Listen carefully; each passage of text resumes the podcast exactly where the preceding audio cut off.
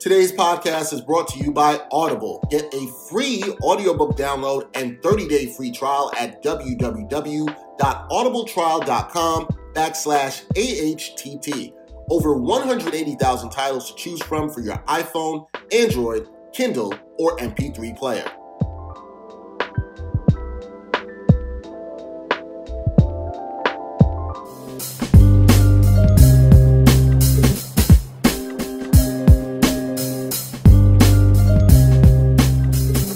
Ain't Hard to Tell podcast, episode 161, the final episode of the year 2020. Now, some of y'all can't wait for the year to be over. I don't know why, because you don't know if 2021 is going to be better. But that's a story to talk about in the new year. This is part. yeah. A little morbid there to start. not morbid. You don't know if it's going to be better. Be grateful for the day that you have. That's all I'm saying. I would just say let you know let let optimism just sort of you know surface here. I would I would let the people want to you know think what they want. I guess. Okay. I, I look look I, look I, t- for me. I'm gonna do all I can to make sure it's a lot better than 2020. All right. Like, look, bl- ble- blessed to be breathing, blessed to see today. Yeah. You know, in, in 20, a lot of people in uh, 2019 couldn't wait to see 2020, 2020 vision and all that, but they didn't have the vision to see what was coming. That's all I'm saying. Just saying that, but it is what it is. you're not wrong. I'm Yeah. just saying. You know. Yeah. I just I just prefer to think uh positively. Okay. I'm t- uh, whatever. It is what it is. All right, Dex Henry, Brian Fonseca here. This will be uh, the final episode. This is the second part of our Ain't Hard to Tw- Tell podcast Hip Hop Awards.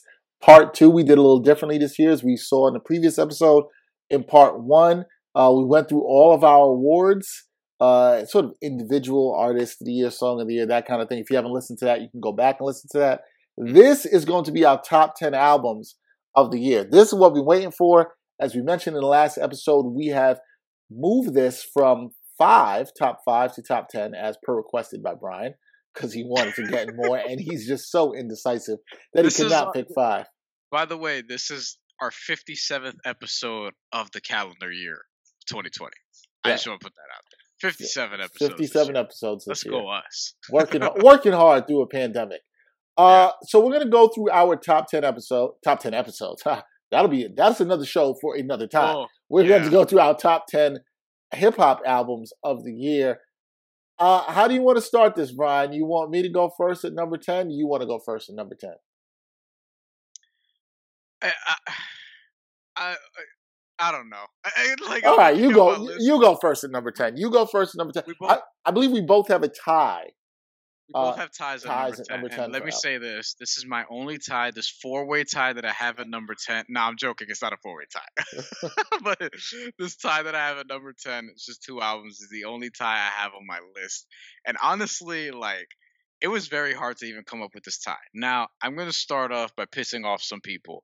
Uh, there was one album that I really, really enjoyed, and I was telling Dexter right now, like my honorable mention for this list. Can I can I start with the honorable mention, or should I save it? You can go. Uh, let's let's save the honorable mentions. Let's save what Let's didn't save it. All right, yeah, Let's yeah, yeah. Let's we can save that till later on, till we get to number one or Yeah. whatever the case may be. Right. Yep. Um, tie for number ten. Rude Boy, CJ Fly, Static Selector, Static Selector. Why did I say Static Selector? Ew, that was some white shit that I just did right there. Static Selector on the one and twos. No, because I was about to laugh and that came out. But Statik Selektah, CJ Fly collaboration. Uh, Statik Selektah was just on the podcast recently. That's an episode that was, I believe, 158. So you should go check that out because we had a lot of fun doing that. Um, look, and that's on, and that's a tie. And the album that is tied with is Coffee and Kush Volume One by Problem, West Coast artist, Compton, California to be exact. Um, start with the CJ Fly album. This is one that snuck both of these albums similar. I had similar reactions to both of them. They both snuck up on me. Both artists I generally enjoy. CJ Fly, Problem. Both totally different kinds of artists, but made similar albums, I guess you would say, where there was a lot of jewels, a lot of life lessons, so to speak. No pun intended, because one of the songs on Problems album is actually called Life Lessons. It's one of the best songs on that album. One of my favorite songs that I've heard this year. Um, Rude Boy, very interesting uh track list too. Uh Haile Supreme, who Static Select told us about, had a couple great features on this. Grew Up is actually my favorite song on this album, uh, by your fellow Flatbush brother. Um, yep. Joey Badass, good verse on Rude Boy. Kirk Knight is on this. Conway the Machine, uh, who we may or may not be talking about later on this episode, uh, has a very good verse on here. Dirty Sanchez, Dessy Hinds, etc., etc. You know, you know what it is when it comes to like these pro era dudes, and it was just a really good album. Something that I really enjoyed that came out earlier this year.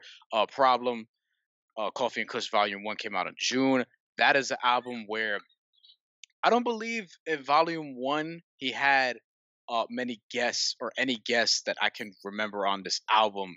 Uh, he did a Coffee and Kush volume two that had more guests, but that was the album that was really solid listen um just all the way through and you could tell like he was inspired by not just all the stuff that was going on but there was a deep song about like you know just the hood reacting to Nipsey Hussle's death out there on the west coast and how that it shouldn't have taken that to awoken some folks about the shit that's going on and things like that nature. Like it was just good all the way around, just a very good listen.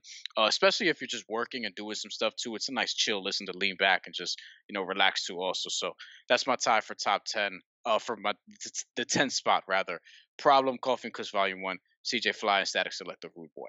Okay, nice. I did still did not listen to that Problem Coffee and Kush project. I did listen to the uh, good did listen to the CJ Fly and Statik. I did like that project. Uh, neither of these albums made my top 10, so we have different ties. My tie in the 10th spot uh, was they're, they're sort of adjacent albums in a way because they're connected through artists. One is from a group and one is a solo uh, of someone from the group. So coming in tied at 10 for me was the LOX album, Living Off Experience, their first release since 2016, uh, Filthy America. And then the tie with that was Jadakiss's solo album, Ignatius, uh, which mm. dropped earlier this year. And I'm going to start with the Jadakiss project first. The Jadakiss project, um, you know, Jadakiss, uh, this was his first project since Top 5 Dead or Alive.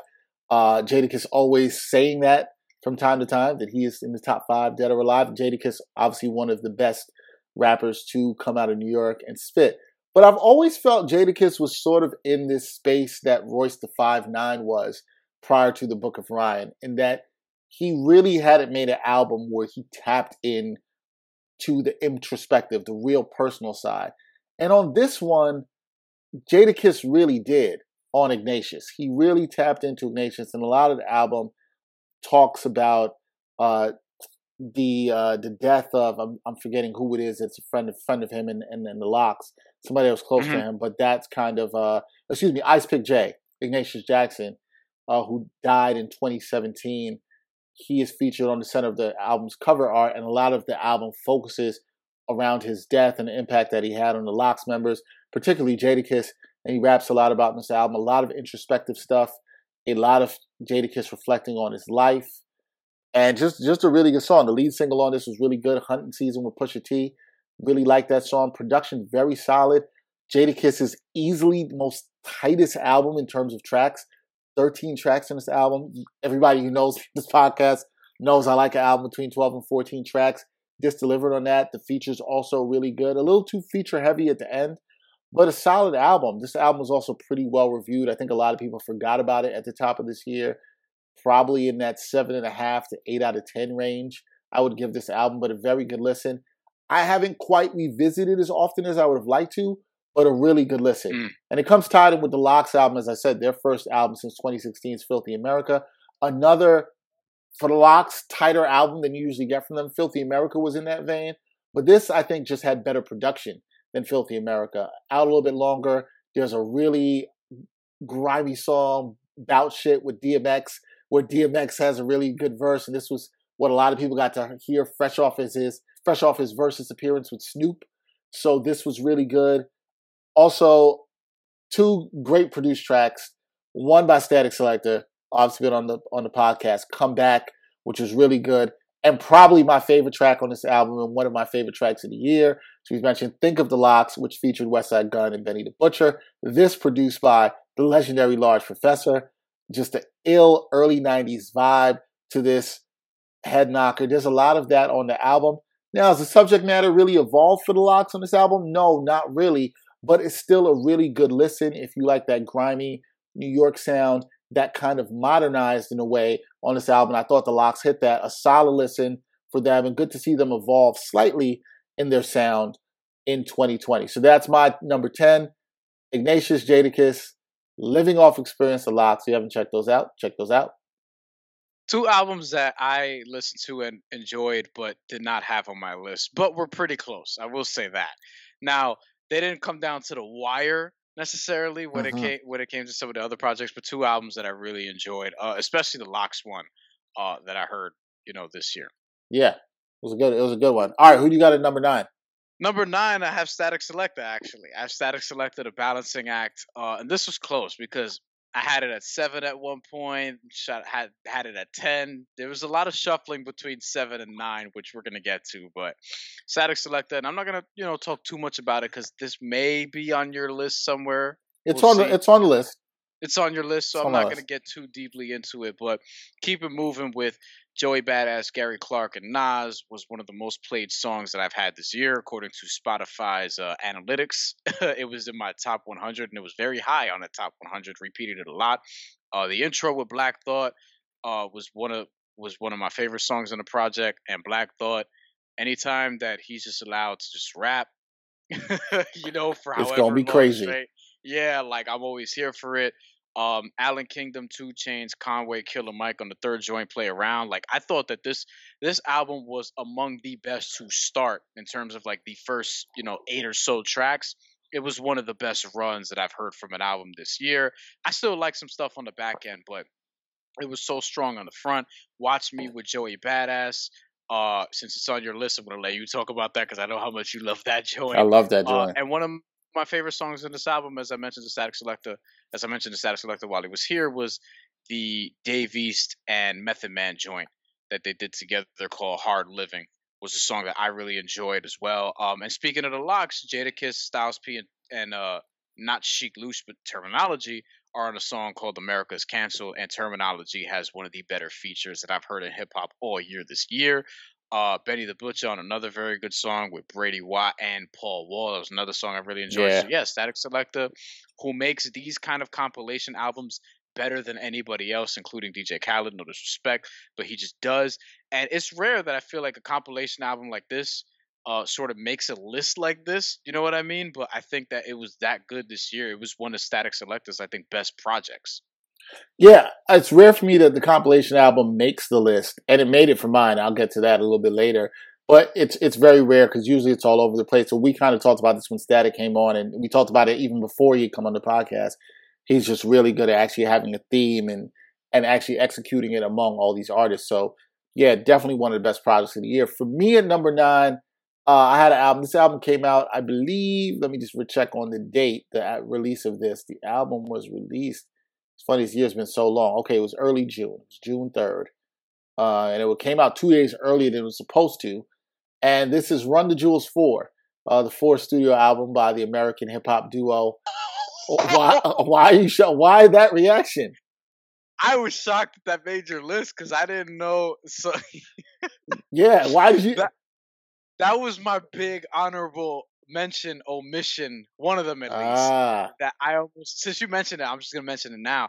That was my big honorable mention that I I almost put it on the album, and I think if we're being objective, it's probably better than Coffin Kush Volume One and the Rude Boy album, but I do have personally, I do have more skips on that album than those other two. Uh, as much as I do like that Run the Jewels album, there are a few. They have a few of my favorite songs of the year, including the DJ Premier one. But yeah, yeah. Well, starting off with that, that was the first single off of this. This was Ooh La La uh, with DJ Premier and Greg Nice. Um, obviously, the sample on the song, a fantastic sample off of DWYCK, legendary Gang Starr song, uh, sampling Greg Nice uh, on it. Video was actually really dope. Uh, this album was a good listen. Look, when you you, you come to a Run the Jewels album, you're gonna get bars. You're gonna get different variations of production, very loud stadium sounding esque production that's really meant to amp up a crowd. And it was it was solid. This was a really solid listen. There's some stuff sonically I didn't love at certain points in the album, but the highs of this album were really, really good. Ooh La La, I mentioned, just with Pharrell and Zach De La Rocha. one of my favorite song of the years. Great hook. Look at all these slave masters posing on your yeah. dollars. Dope. Yeah. Just absolutely. I heard it today like three times. Yeah. I love that song. I love the beat. Uh, just, just dope. Pharrell was a great touch on it. Again, nice listen for this album. 11 tracks, just under 39 minutes. Really good listen. You get great bars from Killer Mike and El-P, who's always stepping his game up. And just the production by El-P on this, really good and solid. A really solid listen. Run the Jewels, you know, in terms of that, just delivering as they normally do. I don't think maybe this is some of the bangers you've seen on, on Run the Jewels 1 and 2, but this has a lot of good songs, a lot of good sounds. And I think it's a really good listen for somebody maybe looking for a little bit more variety in their hip hop listening. So I, I had to put this in my list. I think in the beginning of the year, around the time it was released, it was probably in my top five. However, as the year went Same. on, and we there were other albums that came that I thought just passed it, it it dropped down. And this, but but this is by no means degrading this album or saying that it's not worthy. It just got outshone by some albums that I think were a lot better as the year went on and just passed it down. But but Run the Jewels four, good album. Brian had it on the outside looking in. I had it in at number nine. It was top five earlier. I believe, yeah, I believe that too for sure. Well, we'll get to why. we'll bit. get to why. We'll get to we'll get to the why. All right, what do you have at number eight? Uh, number eight, I have an album that I'm also gonna let you talk about when it comes to it because this is a, and I'm only giving that away because this is an album that you actually put me on to earlier in the year, and I heard it and it was really good.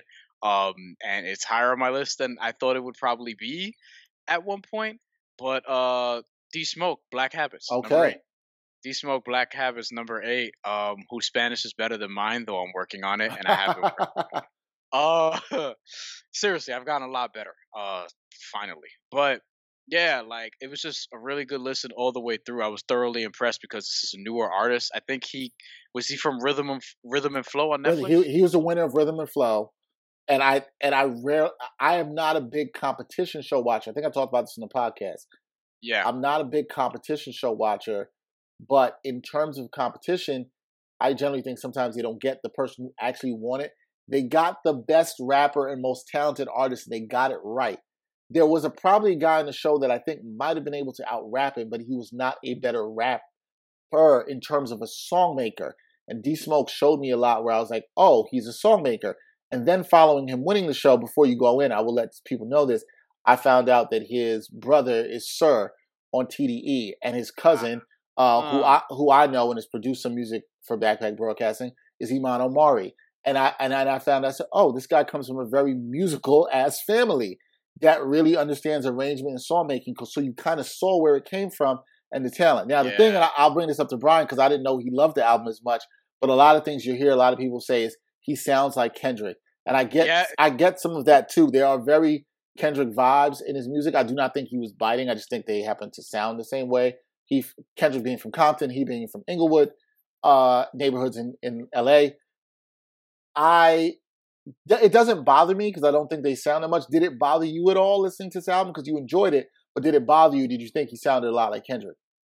No, because I I could just tell like we're at that age now where Kendrick is in his mid 30s or about to be in his mid 30s like this is clearly someone he's influenced. You know what I mean? Like there are other artists. There's a dude on Dreamville whose name is escaping me, but when I hear him, he sounds just like Kendrick to me and he's nice. I'm forgetting which one it is because there's so many of them dudes, and a lot of them can rap. But and there's no disrespect, I'm just blanking on the name right now. But like eh, that's what it is right now. You know what I mean? Like in the 2000s, you heard a lot of dudes coming out. It sounded like Nas or Jay Z from New York. You know what I mean? There's just what it was. Like now we're gonna start hearing a lot more J Cole. Cordae sounds like a J Cole to me. Not a clone necessarily, but I can hear a lot of J Cole influence there.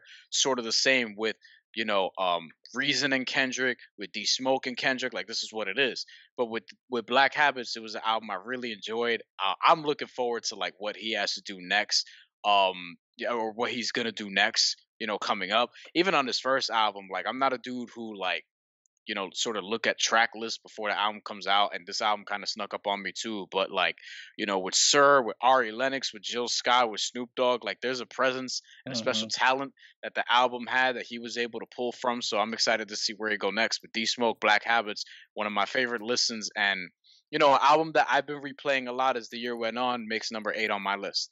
All right, number eight on your list. Uh, so here's what I'm going to do because you've now mentioned two of the albums that I had on my list, and I'm We're gonna start crossing over. Yeah, this is gonna. So we're gonna be able to jump ahead a little bit. So I'm gonna go two for one here. I'm gonna do eight and seven for me because Brian's already talked about Yeah. both these albums. Number eight for me was the Balancing Act, Statik Selektah. Love the album. As I said, compilation album that actually worked well. Good concept, really great artist, great production as usual from Statik.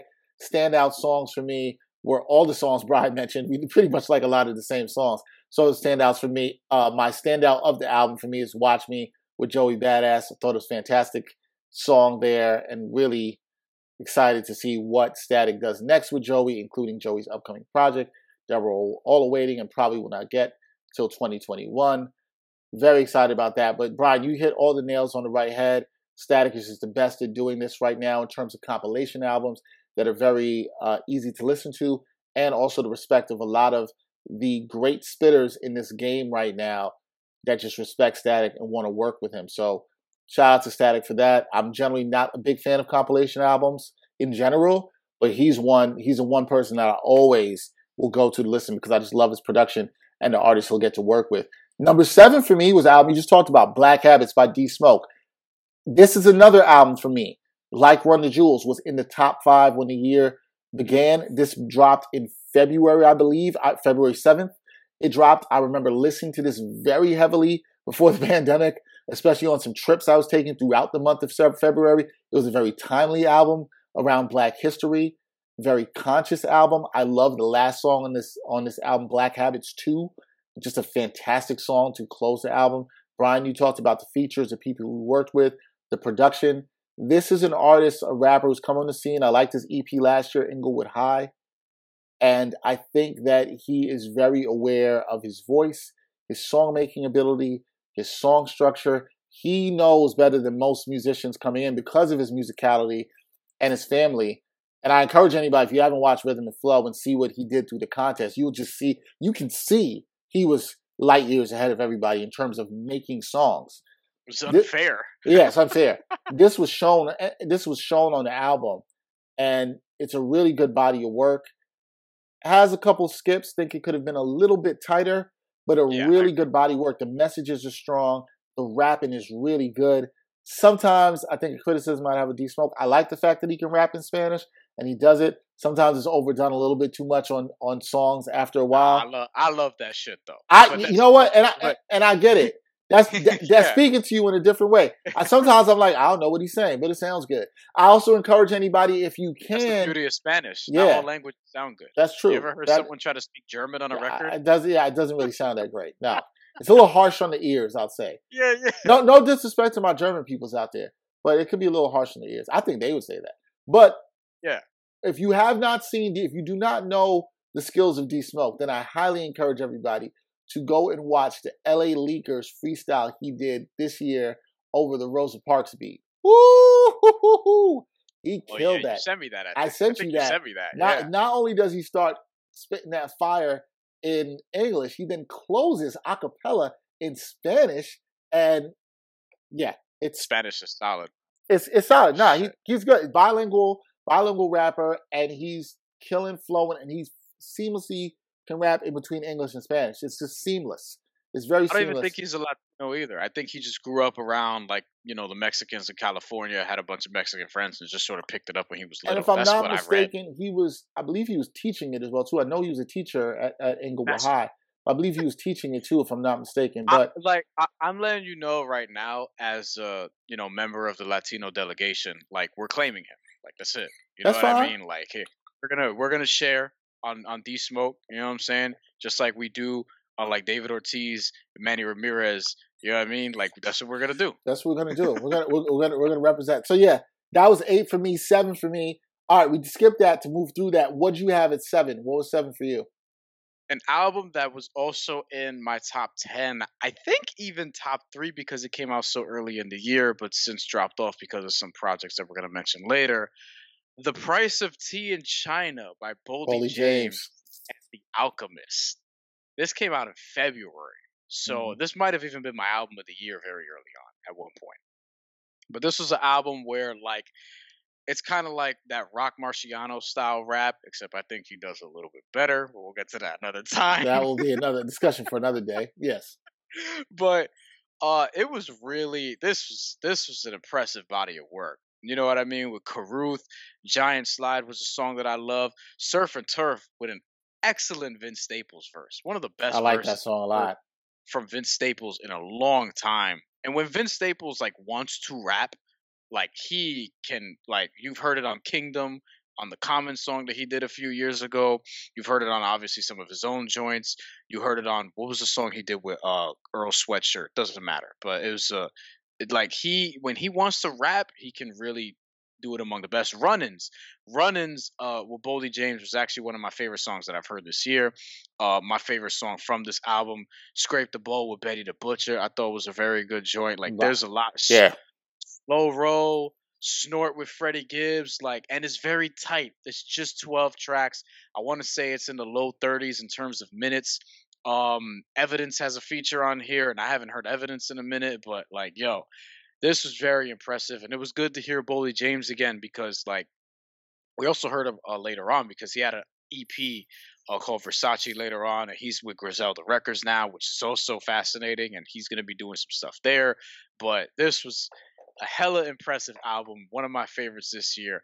Run-ins was my favorite song from it, and it was on my list of songs for song of the year, but it was bumped out uh, in the process. But just so you know where I stand with that. But number seven on my list, Boldy James, Alchemist, The Price of Tea in China, one of my favorite listens from 2020. All right, number seven for you with that. I really did like that album. Alchemist, obviously up there in our producer of the list, uh, producer of the year category. Uh, he's on that. He'll be on a, talk about another project. I'm sure we both will talk about later that he had a huge role in. For me, number six for me. I have a feeling that this album for me is going to be lower than it is for you. You may be a little bit surprised that why I have this a bit lower than you, but I can I think I'm going to be able to see where the sort of bump shift happened or what the changing point was for me and you. I will get to what album probably pushed this down a little bit for me that didn't do it for Brian. This album for me is From a King to a God, Conway. Yeah, see, look at your face. Ah, Yeah. From a King That to a God. interesting. And here's the thing. number six. Yeah, I really like this album. I really Now, like this. this. is a good year. This was That's tough. not It's not disrespectful to Conway. higher on my list. I'll tell you that. Yeah, I knew it was higher on your list. Um, I really like this album. This is the debut studio album from Conway, uh, his Shady Records debut. I think Conway, who we've talked about in terms of a lot of the members of Griselda, and this will also go into when we talk about Benny's album that dropped this year. Yeah.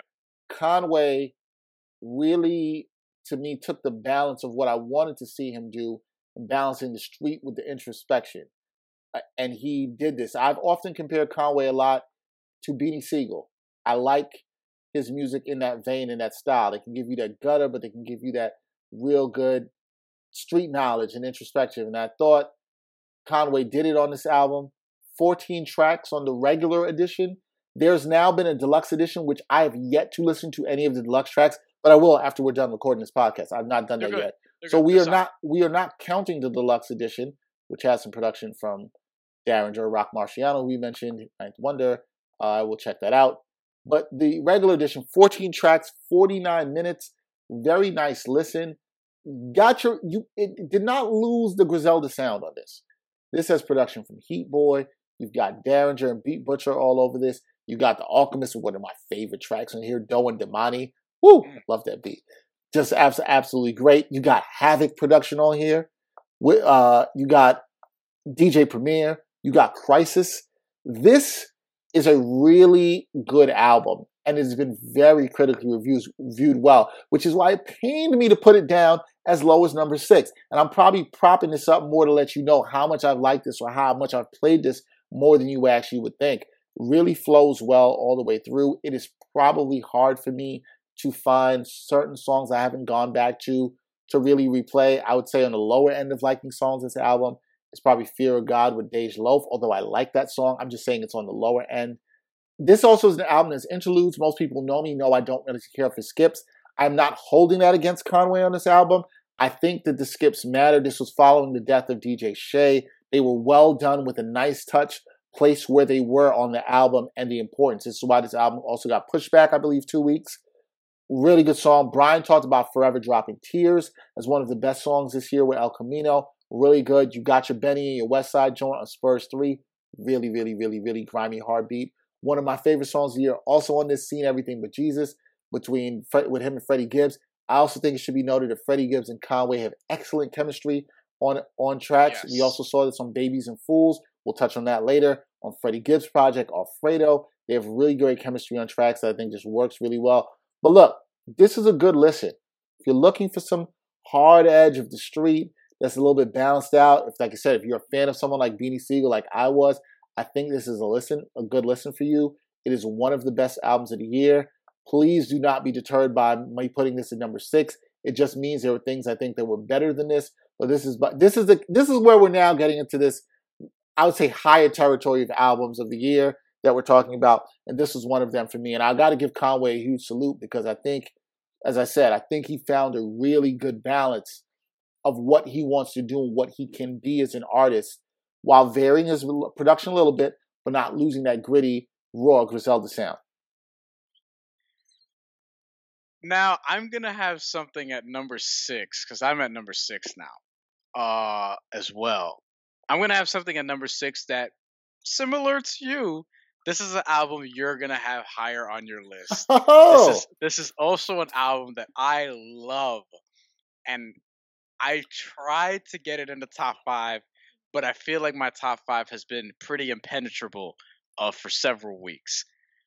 So it pained me to leave this out the top five because I really do like this album and I love this artist because he's one of the best to ever do it. Uh, number six is Streams of Thought Volume Three. Wow. Yeah. Wow. and see, the sh- this is where the shift comes in this podcast. Very interesting. Very interesting. No, okay. I love. Listen, listen. This album is great. Like I love this. State Prisoner was the song of the year candidate for me. Good Morning was one of my favorite records uh, on the album and was a song I played a lot. I like Portugal the Man, and I was glad to see him on this album. See them on, see them on here on a couple of different joints. Stakem with Schoolboy Q was a song that, that pleasantly song. surprised me as one of my favorite songs on the album. Thought versus Everybody was both a verse of the year and song of the year candidate for me. You know what I mean? And then Fuel is a song that I love that's toward the end A couple skits I probably didn't need, and maybe one or two songs I probably could do without. But I love this album, and like Dexter, don't be deterred that I have it at number six. Uh, but Black Thought is in shape, very much in shape. Everything that he's spitting on right now, he's he's as good as anybody, and has been as good as every as anybody for a long time right now. Um, I love what he's doing on his solo tip, and you know he also got good features here too. Killer Mike, Pusha T, Swizz Beatz. Uh, mentioned Portugal the Man already. Mentioned Schoolboy Q. Like this was an album that I wasn't surprised how great it was as I was making the list. I was surprised. I was like, I was expecting it to be three, four, something along those lines. And I was surprised that I got it. I could only get it to six. But like that's what it was for me. But Black Thought, as good as anybody right now. I'm gonna let you touch more on that album later. But you know, now now we're at the top five, and I'm very excited because I'm to start the top five off. Not now, but I'm saying I'm when I get to my fifth album, I think that's an album that's to be uh very surprising. But you know, we'll see.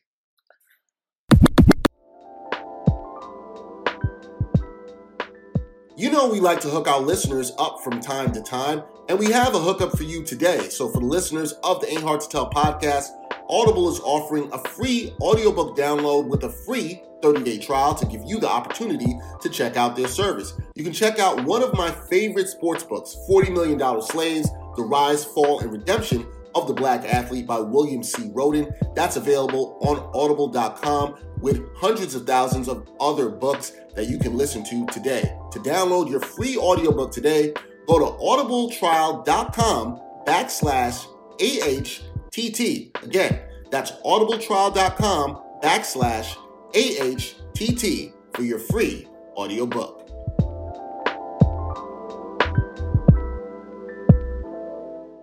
All right, let's kick off the top five now. At number five, I had Brian's guy, his guy, Freddie Gibbs, with Alfredo. this okay. This at one point was definitely number two for me. A lot Defin- of people have this at number one. It definitively was number two for me for a while. This was an album that was surprising. It was a surprise release. Nobody expected it. Freddie Gibbs just announced, released the track 1985, the first track on the album out of nowhere. This was back in, what was that? Was that May? When when this dropped? It was May, May 29th. It was end of May, right? Uh, early in the pandemic. Yeah, May 29th, early pandemic. He drops 1985. Brian and I are talking about this. We're like, yo, this sounds great. This is coming off of Bandana. If you remember Bandana last year, Brian had this as his album of the year. I had it as my as number two in album of the year. We both thought Freddie Gibbs had a great year, and everybody's wondering what he can do next coming off of Bandana. And Freddie Gibbs delivers with a very tight 35 minute, five second album, 10 tracks, all produced by the great Alchemist and some fantastic production. This is one, this is right there is one of the best produced projects of the year. It is not, I wouldn't say the best, but I could make an argument it is probably the third best produced project of the year if I want, if I want to say to, probably also done by one artist. Really good features on this album. You got Rick Ross, although that's probably the weakest of the features on here. Benny the Butcher, Tyler the Creator, arguably the most surprising and probably best feature on here, and then Conway the Machine. Those songs I mentioned, the last two, Something to Rap About featuring Tyler the Creator, which is easily one of my favorite songs this year. Fantastic production. And Babies and Fools featuring Conway. Just really good. I think the album has maybe two songs in it that I really would skip. It's a really good listen production wise. Gibbs, I mentioned this last year at the end of the year. Freddie Gibbs has really found his growth as a rapper in his songmaking, and you can really see it.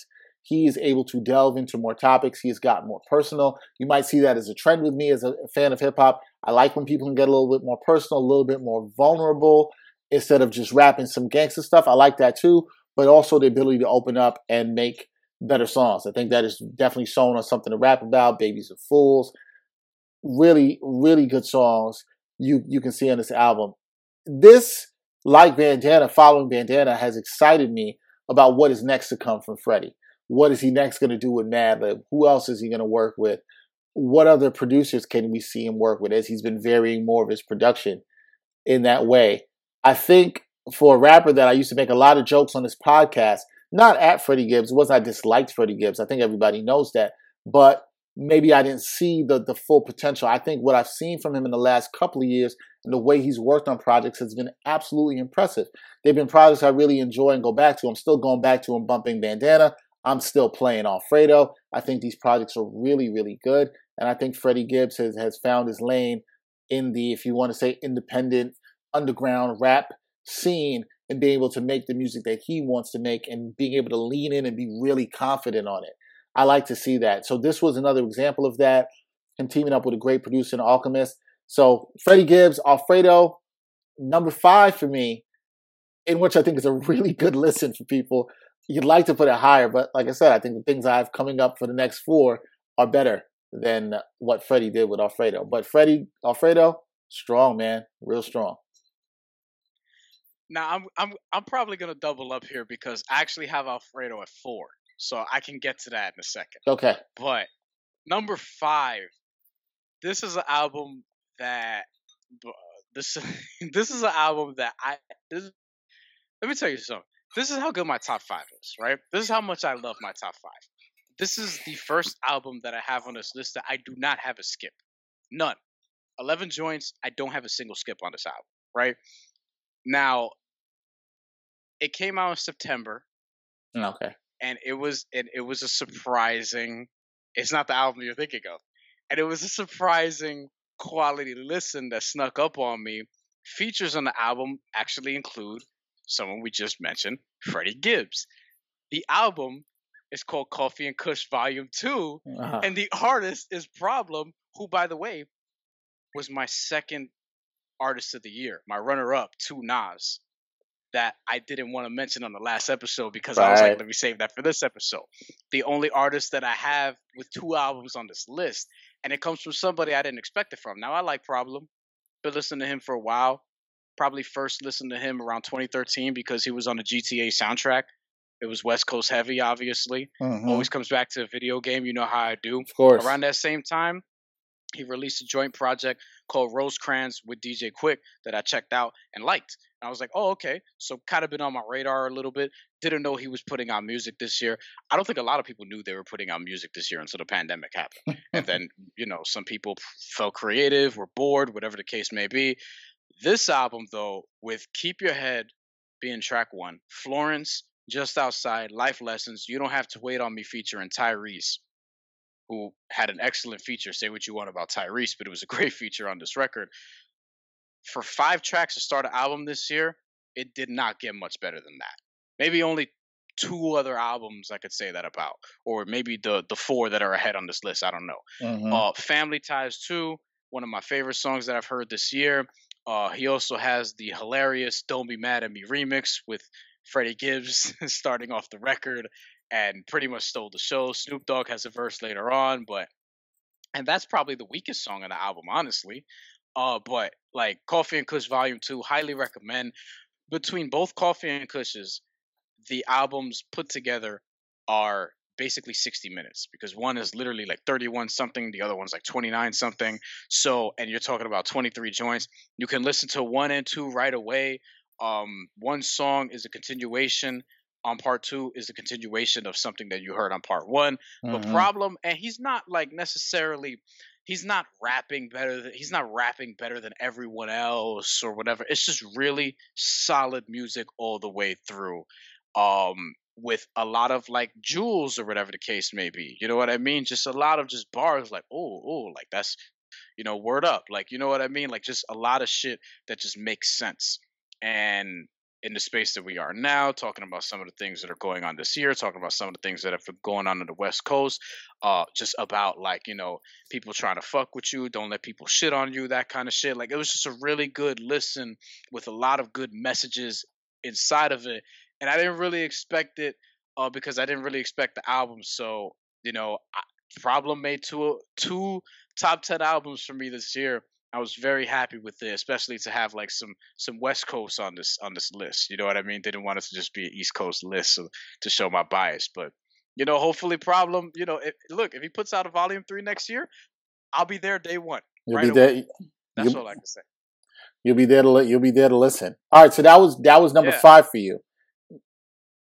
And number four, like I said, uh, people fans of the show, friends of the show, probably would have thought that I would have this album higher on this list. But it is number four, and it is Alfredo, Freddie Gibbs Alchemist, which you just talked at great length about. 1985 was another one. I look, I had like 10 Song of the Year candidates, all right? Literally 10. I went from 10 and then whittled it down to one, Forever Dropping Tears by Conway. 1985 was high on that list. According to Spotify, 1985, my most played song this year. 2020, which surprised me. Hmm. But I heard it a lot when it came out and have been revisiting it a lot. It's one of my favorite verses this year. Um, like it, it was, it's probably my favorite record to start an album this year. Uh, outside of one more that we're gonna get to. Yeah, I think I, I think I um, know which one that is. Yeah, Scottie Beam, uh, which as you mentioned, good feature from Rick Ross, though probably the weakest of the album's bunch, but that's not to say it was a weak feature at all. It was just like, you know, Benny the Butcher was great. Conway and Tyler the Creator had two of the best 10 guest verses in hip hop this year, maybe. You know what I mean? Yeah, like, I, I, I'd agree with that. Boiled down to it. But Rick Ross was, I felt like he was great for that record on Scottie Beam. It, it sounds exactly like what I would have thought a Freddie Gibbs and Rick Ross collaboration would have sounded like. Look at Me as a song I really liked. Uh, I skipped over God is Perfect, not because I don't like that song, but you know, that's not a song that I go back to a ton, but it still works in the flow of the album. Frank Lucas with Benny the Butcher. Benny the Butcher was, was doing Benny shit. You know what I mean? Word. And Freddie Gibbs too. Uh, something to rap about. You mentioned with Tyler the Creator. Um, I know that's one of your that was the first city year candidate for you. Yep. Um, Tyler surprised me. Obviously, it's a verse that I go back to a lot. It's one of my favorite five or so verses on the album. Babies and Fools, Conway. This might be my favorite verse on the album. Conway's verse on Babies and Fools. And as you mentioned, they have great chemistry. Um, they're in the strip club together in the music video, Yep. so that lets you know about that. Um, Baby Shit is probably my favorite song on the album, and then All Glass is one of my favorite songs to close the album that I heard this year. So, and it's only 35 minutes, so uh, uh, unexpected album. And I was a little nervous because I was like, "Damn, son, you don't want to marinate in bandana a little bit more? Like that was a classic." And it came out 11 years apart uh, from Alfredo, but and it looks like Freddie Gibbs. is 11, gearing up to 11, 11 months. 11 months apart. You mean? 11 months. What did I say? You said 11 years apart. Nah, 11, 11 years ago, Freddie Gibbs was a way different artist. He was Yes. rapping a baggy ass white t shirt to the Souls of Mischief joint, uh, 93 to Infinity. Infinity. Very good freestyle. Which was a good Very good. freestyle. I came, you know, I came. It's funny. I was on a Souls of Mischief trip the other like weeks ago, and then I came across the Gibbs freestyle for that, and I was like, "Oh, that was pretty good." Very Okay. good. That Yeah. was double XL Freddie, where I think he was still uh still in the streets, uh, as he. Oh, As but he- yeah, one of my favorite projects that came out this year is number four, Freddie Gibbs, Alfredo, uh, Alchemist, and you know Freddie Gibbs is on a run right now. You know what I mean? He's been putting out great bodies of work consistently, and I think he cemented himself as one of the very best in the game right now. I definitely agree with that. All right, for me, number four was an album that came much later in the year. I'm trying to look at its release date. I believe that it was October 30th, actually, uh, day before Halloween. This was released. I remember finding out about this. I think two days later. Didn't even know it was going to be released. And some people have this as an EP due to its time. It is literally a minute shorter than Freddie's album and one track less in Alfredo. This is Common, A Beautiful Revolution Part 1. I Mm. think this album is really damn good. I think it's it. Common's best work since B. And I love B. That is my Whoa! favorite Common Since album. B, Yeah. that's 15 years. Yeah, that's so my so so wow, you have this album over Dreamer to Be- Dreamer Believer and what's the other really good album I like? Finding Forever. You're probably Finding Forever. that- Yes. yes, I think this is better. I, I, have the I. I think this is better because this is just like B. This is very focused. The songs are good. This is all out of Common, clearly inspired by the events that happened this summer, the protests. This is beautiful protest music. This is beautiful awareness music. This is beautiful revolutionary music by Common, who still is spitting. Is Common spitting as good as he was in 05 on B? No. Now, this is all done with fantastic production, live production. I believe it's Karriem Riggins, Robert Glasper, forgetting else who works worked on this album. So a lot of it is live production. Some really great features. Featured strongly throughout of this is a singer called PJ, who's really dope, and I want to check out more of her music. She's on a lot of the hooks in this. She's really good. This is so good. My this album's so good. My daughter Simone likes it. They have the all the videos for all the songs live performed on, on Apple Music. She watches it all the time. Say by peace the way, with that's who Common wants, by the way. You can tell. Like, hey. Hey, I like it. She got "Say Peace," which is the lead single off of this with Black Thought, who has does Black Thought stuff. Just an incredible one of the best verses I heard this year on this song. Uh, there's a song after that, "What Do You Say," which is a really good vibe song. A song called "Fallen," which kicks off the album. There's a song called A "Ride in My Mind," which is a really great song with Lenny Kravitz, uh, who does the hook and is playing guitar on this. Stevie Wonder is also featured on this album. Now, the album, a lot of the length on the album comes from the intros and the outro being so long. So this is really a seven track project if you think about it. But the seven tracks are all good. They're good. There's nothing you want to skip here. This is good. Again, this is not the lyrical complexity of Common on B that you might have heard on The Corner or It's Your World or Love Is, those kind of songs. No, it's not that. But this is really good. I will say I thought Common was really good on the project he did a couple years ago with Karriem Riggins Um, I'm forgetting who else was. I was Robert Glasper on the August Greene project. But I think this he was a little bit more energized. Was a little bit more inspired. His flow was a little bit sharper than that, and a little bit more direction. But this came out of nowhere, and this made my top four. And this is sort of the shift album for me in the list. This is the album that sort of had made me have to decide: Am I putting this above Alfredo and above From the King to a God? And this was the album that shifted shifted me. And I think maybe it speaks more to me in terms of what happened in this year. And I see it as an album that I will go back to. I think a lot of the songs in this album are going to have strong replay value.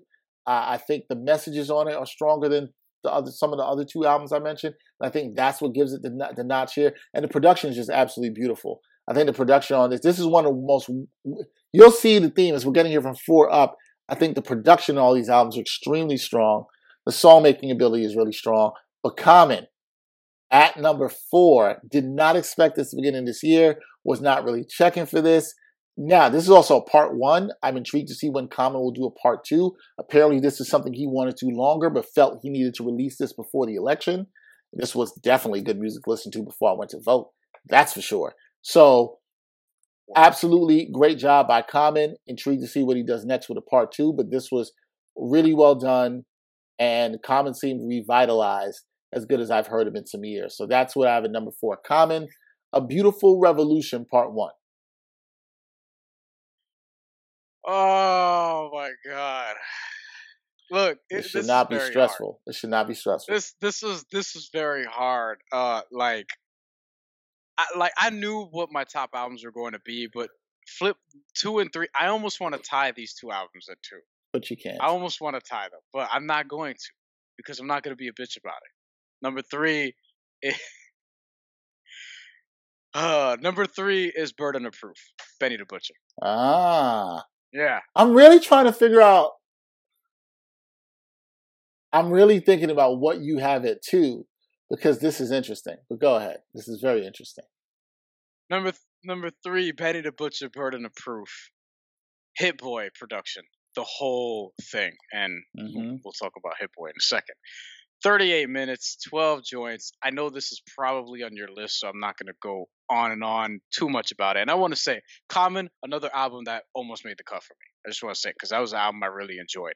Um, and the song with Lenny Kravitz is probably my favorite on that album. Dope song. Um, but Benny the Butcher Burden of Proof, uh, and then Where Would I Go? Another Rick Ross feature. Sly Green is a song that I've played probably the second most out of everything on this album. The song that I've easily played the most is One Way Flight. Oh, same, uh, same here. Same here. That song's just I, too good. I don't even think it's the best song it's not, on the album. But it makes I me feel the best. best. the best song on the album is probably Thank God I Made It with Queen Naija uh, which is a great record, which was one of my favorite songs that I've heard. But with One Way Flight, it's just it's just hilarious. Like Benny the Butcher's bars and Freddie Gibbs, just, they just make me fucking laugh in the song. And sometimes that's all you need, especially with the Clipper bar toward the end. Like I kind of like in the beginning, I remember listening to the song, and me and you both talked about this.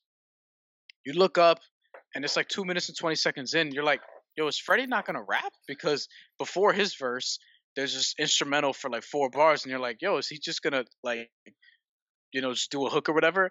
And then he comes in, fuck it, I, you know, whatever. I wasn't gonna like, do a verse, yeah. And then and then when I hear the the verse back and it's like just eight bars, I'm like, you know what, this is perfect. You know what I mean? I don't think it has the same effect if he just if he does a full 16 or a 12 or whatever the case may be.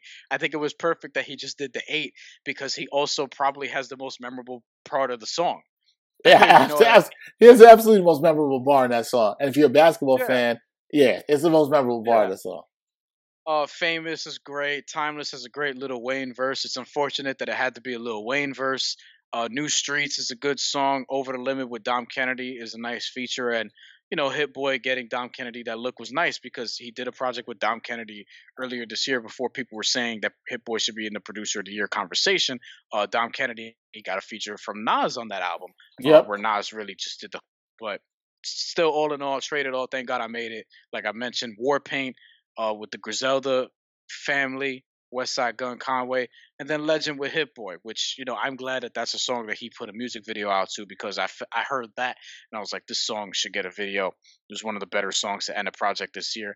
It pained me to only put it at number three. You'll know why because I think if you know me, you can pretty much figure out what I have at number two.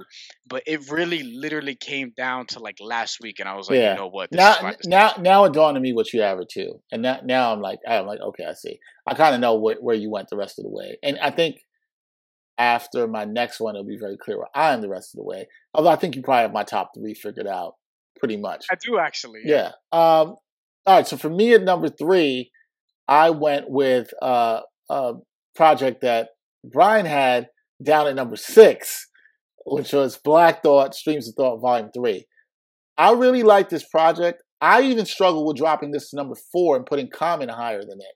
I really struggled with that for some time. There was a really strong debate for me, and I said this to you. We were talking about this before the podcast between three and five for me. I thought I could have moved any one of those around and they could have gone in any way. But I settled on this for Black Thought because I thought comprehensively this was a really good project for him. Out of all of the streams of thought, this is the strongest because it's the one that feels most like an album thoroughly through. This one produced by Sean C of Sean C and LV. Most people know him for their work on American Gangster, Jay Z's album. And this production's really good. The features are good, as, as Brian mentioned. Really good songs, a variety of styles and sound. You get some rugged stuff, some grimy stuff. State Prisoner kicks off the album. Woo! Really good. Oh my god. Brian talks about Thought versus Everybody, which many people heard during the early part of the pandemic when uh, Thought did this on the Roots YouTube channel, or for NPR, excuse me, and he spit the verse, and I was like, wow, that's crazy. I mean, anytime. that the Ninth Wonder? Is that what Ninth Wonder production? No, that this this Sean C. Thought versus Everybody. Okay. It's not not not that. But he at the beginning of the pandemic, he did it on NPR. He did a Tiny Desk Stay at Home, and he did some tracks off the album. There was one other song that didn't make the album that he he performed there, but Thought versus Everybody was one of them, and that's just a dope song. Black Thought spitting as sharp as ever. I mean, as Brian said, he's one of the best to ever do it. Still spitting better than anybody. He is somebody that I'm very excited for to hear. We talked to Statik Selektah about how Fact Statik's working on a project with him. We don't know if that'll be a Streams of Thought. We also know there is the danger, highly anticipated for any Roots fans or Black Thoughts fans, the, Dan- the Dangerous Thoughts project that is scheduled to come out next year that many people have been waiting for for a long time, including myself, Danger Mouse, and Black Thought. That's going to be crazy. Probably one of my most anticipated hip hop releases ever. It's probably right below the Nas and Primo, which might be coming too. Uh, hopefully, Mm. we'll hopefully we'll talk about that next year. I like if if I was gonna we're gonna pause and say this right now in this podcast. If Nas does the joint with Primo and it drops next year, we will have an entire podcast dedicated to that album. There will be an entire podcast dedicated to that project, dissecting it. And if it's bad, we'll say it's bad. But it's something I've been waiting for a long time. Brian and I love that co- combination. Brian and I might actually agree. I don't know if Brian agrees with me on this. We're not necessarily sure any rapper producer has any better chemistry than those two, and that's why we anticipate that. That's a story for another day. Or That's po- also my number one artist number one producer ever. So Yeah. let me. you that's know. that's a com- that's story for another day or a podcast for another day. But Black Thought and number three for me was my strong choice. Now I'm going to jump to number two because Brian talked about this project already, so I'll jump to my number two, which was Burden of Proof, Benny the Butcher. This was my second album, the best album of the year, uh, produced entirely by Hit Boy. I thought the production was fantastic throughout. It was a really interesting listen. I thought why this was such a good listen was Hit Boy gave you a little bit of variety for Benny. Benny is usually really excels over those hard, grimy beats, and these were slightly lightened up or given a little bit more soul in some of the songs, like "Thank God I Made It" or "New Streets" or you know uh, "Sly Sly Green." Different things that had a little bit different of a sound to it that Benny really excelled on these beats. One Way Flight, another one. That is one of my favorite songs and most played hip hop songs of the year. Like Brian said, I agree with Brian. Not necessarily the best song on the album, but it makes me feel the best. As I said, I really like the vibe of that song. my favorite beat. easy. Yeah, one of my favorite beats of the year. Legend, fantastic song as well. Benny sounds as sharp as ever. It was nice to see Benny in a situation where he. There's a situ- there's times when I could listen to an artist and I could say, "Wow, that producer really got everything they could out of them in terms of giving them these beats and also the direction for these songs. Hit Boy clearly did that. I think we will also say that what we both have is our number one album of the year. There's something about shaping that concept, that focus. This was done here for Benny. I think this was good for Benny's career. I think this was good for his versatility in his sound. I had a homegirl of mine who never listened to anything of Griselda, never listened to anything of Benny the Butcher, and somehow came across Benny the Butcher. I don't remember how she did, but then she asked me, Oh, do you listen to Benny Butcher? I'm like, Yeah. And she's like, Oh, I listen to Burden of Proof. And I like some of his songs. I think the sound has diversified him a little bit, but it still had that edge. Sort of like what I was talking about on Conway's album. You still got that edge here, and it's a really well produced album. And I think when people look back on Benny's career, and they might also say this with Conway as well too, on From a King to a God. I think when you look back, you look at how these albums diversified them a little bit more sonically and showed a little bit more range of what they can do as artists. But Benny really shone on this. He easily could have been rapper of the year with a lot of his feature work and his verse on this album. This is a very tight and good project from Benny. It is something that I think will have high replay value. It's something I think I will revisit for a long time. I think it is the best Griselda sol- solo project that has been released ever. Brian might have something to say about uh, number two, but I think this is the best one. I think it's the tightest. I think it's the most complete. It's a great uh, conceptually. And Benny just did the damn thing. And Hit Boy did the damn thing because the beats are fire on this throughout. Just absolute flames, man. Like if you haven't listened to this, you're gonna like it. And I would say to anybody, if this you want this to be your introduction to Benny, hey, this is a good way to be introduced to, to Benny the Butcher. But salute to Benny, salute to Griselda. They had a fantastic year. This album is just just very high ranking for me in in in that range. So great job. Burden of Proof, Benny Butcher number two. I had that at number two as at one point of the year, and then and then you I fucked switched. up. I changed. I changed. I changed my mind multiple times, and I landed what at number shock. two, being "From King to a God" by Conway the Machine. It's just when it comes down to it, right? I just went back to that album the second most out of any album I heard this year, so it should be number two. Yeah, like like I feel like that that that's pretty that's pretty simple logic there, right? It's just the album that I revisited the second most, uh, and, listened to straight through. I had, I thought I had a skip or two when the album first came out. I really don't. Like when I go back and listen to it, I really don't. I have From King, which is my favorite song to start an album this year. Um, it's just one verse, and you know I love the the WCW outro.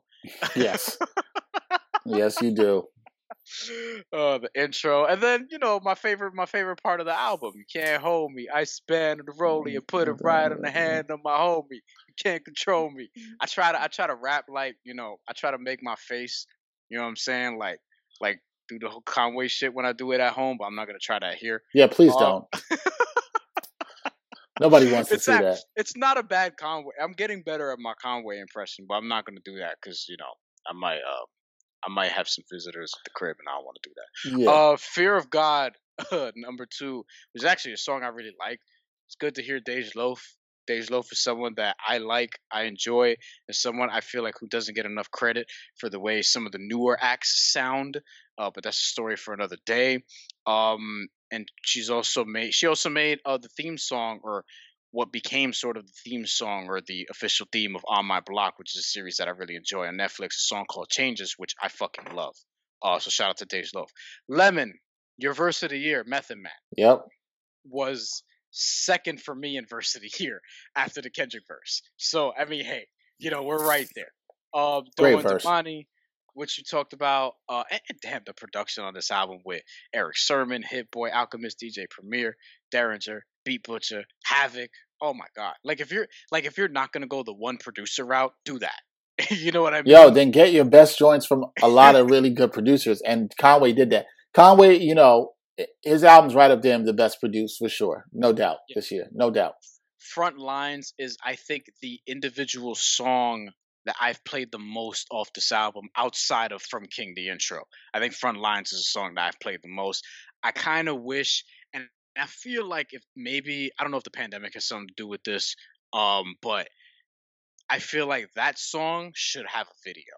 I would love to see a video for that. Record. Yeah, I think it would have been a good. I love I love that song. I think it's a great song. It's one Yeah. of my favorite on the album. Anza with Armani Caesar, who had another album that came out that I really enjoyed. Uh, Anza, Armani, Ce- like you could tell, like that was made for her to just sort of skate on, flow on, or whatever. I I really enjoy that track. I actually like that after after maybe a few weeks or so, like that became one of my favorite beats on the album. Yeah, that was a song at first. I remember like not being like, oh, I feel about this, and then after a couple listens, I'm like, yo, I love that, and I like I like Amani's verse on that. It's really good. So yeah, Seen everything but Jesus with great Freddie song. Gibbs, One of my favorite songs this I- year. One of my favorite songs this year as well. Uh, the interludes, by the way, all work. Words Yeah, they do. They do, And man. that's the They thing do. that I feel like. I feel like interludes can really help or hurt your album. Some albums that we thought were classics back in the day, we might look back on and be like, eh, there was a lot of interviews in that, like Re- late registration. College uh, dropout. and Those are two College that out. Dropout. You know, those are two of the notable ones, and this is why a lot of people like Graduation more than those albums because Yep. they weren't they weren't really skits on. Better, better, tighter album. It is. And a, and an example of skits that sort of works is Capital Punishment, where there were like eight skits, but I feel like they all pretty much worked. Woo! See, I feel differently about that. That story for another day. I wish he had cut them out, but that story for another day. Although there are some, I will I didn't need eight, they didn't but- hate, but there are some ones that are classic, right? like Packing a Mac, right? Yeah. Like, like, so yeah, yeah. yeah, the words of Shay, and then Spurs three. Uh, Benny the Butcher has one of the best lines to close a record out of any song that came out this year, which is a direct jab at Tekashi Six Nine. Yeah. albeit, although being an indirect jab at everybody, uh, because you know there's a lot of other people that do that. Forever Dropping Tears, my song of the year, as we mentioned. Erick Sermon and Rockwilder produced that. El Camino did the hook. Jesus Khrysis, which is a song that grew on me I love that. and that then nothing song. less with DJ. Nothing less with DJ Premier is a very good song to close the album, and the deluxe, you know, has some joints as well. But you know, we're mainly talking about the the main album, 14 tracks, uh, 49 and a half minutes, which I feel like is still like right at the edge of the sweet spot. I feel like you want to be between 10 and 14 joints, and you want to be at like, you know, 30 to 45 50 minutes of music 50 if it's really good but conway from king to god it's literally like a hair like a small nose hair above a benny the butcher's album for me just because i have a skip on the benny the butcher album and i don't have a skip here. Okay. but like they're both really good they're both damn near equal um it, there are people calling them classics. I'm not gonna fight with you about it you can do that. I don't know i don't know if we have if we've had a classic this year. I, I I would I would allow for more time to sort of process that. I'll say we didn't but- have an instant classic. That's for sure. I, I do believe. I I, will say that. I do believe there are instant classics. I don't think that this year has one.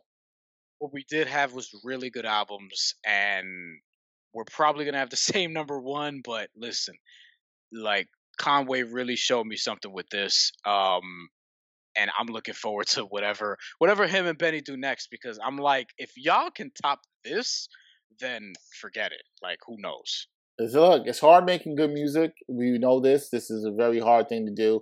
Uh, we'll get into our number one. We won't have a lot, lot to talk about because we've talked about this. We had a whole practically episode on this album, the number one album of the year for both of us. Yeah. It, it was pretty easy after it dropped for me. I remember talking to Brian the night we both listened to it, uh, which, I was going crazy. which, which for me, We were both up to like almost 4 a.m. yeah, I listened to it probably like two No times before other album this year kept me up that long. that long. I just, it just grabbed me from the beginning, and that's Nas King Disease. yeah. I mean, this album was so good. This is not a lifetime achievement award in terms of the album. Like, oh, we thought Nas did this, and we're so amazed at how he's still able to make good music. Like, no, this is a freaking good album. Production handled we by didn't put Hit- the Lost Tapes 2 on our list. no You know what I'm last saying? year. Like, This this is yeah, we did not do that last year. This we didn't is put Nasir on our list. no. This is a really good album. This is fantastic production by Hit Boy. This is fantastic song making by Nas over a variety of styles and beats. Nas sounding rejuvenated, sort of in the way I've talked about with Black Thought and Common. Well, Black Thought's always been there, never had fell off. But in terms of rapping or energy, I want but- Nas and Black Thought collab on one of their next albums. yeah, I would re- I'd really like that to happen. Um, Black Thought's even talked about that. Somebody he's wanted to work with. So this just really good album. Uh, tight from start to finish. King's Disease to open it. The Cure to end the album. Even the bonus track, Spicy. a really good fun track where you got the you got the hook uh, that's fantastically done. You got the video that was great. Look, we talked about this at length. Nas did the damn thing. It's the best listen front to back for me out of any project this year. Is it leaps and bounds better than Benny or Conway? I no, I wouldn't say that. But it's really good. It's a strong nine out of ten at a minimum for me. This is something I could see eventually being looked at as a classic for sure. I think that down the road, I do not think it's an instant classic. I don't think that you can look at this album and say it doesn't have a lot of great songs or Nas songs that might crack your top 25 Nas songs. I think a lot of reasonable Nas fans would agree on that. But in terms of a nice album that just flows through, it's going to be memorable for that for me in terms of a Nas album. There's nothing you really could skip. It's a good listen. You can turn it on. It passes the cleaning the, the house test. As I always say, you can put it on and you're not going to run across the room like, man, I got to go skip that.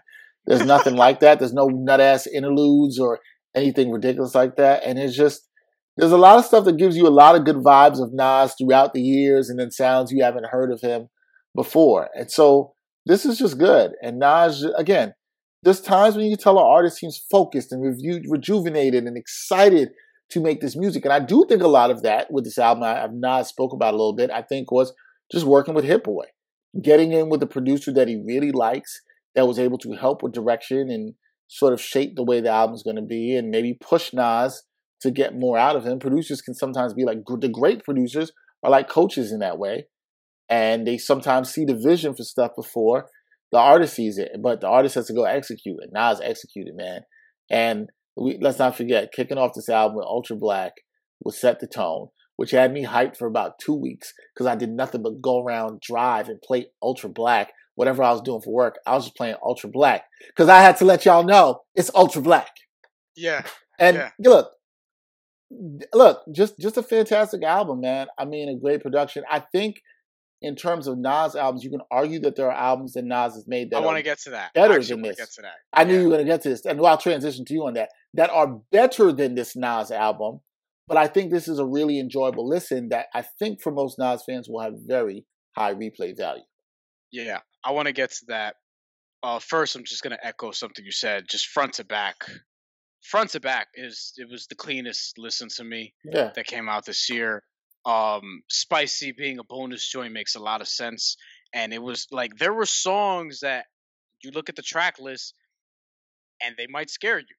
You know what I mean? Before like before the album comes out, you're like, whoa, Don Toliver and Big Sean, what's that gonna sound like? Wait, he's getting Lil Durk, what's that gonna be?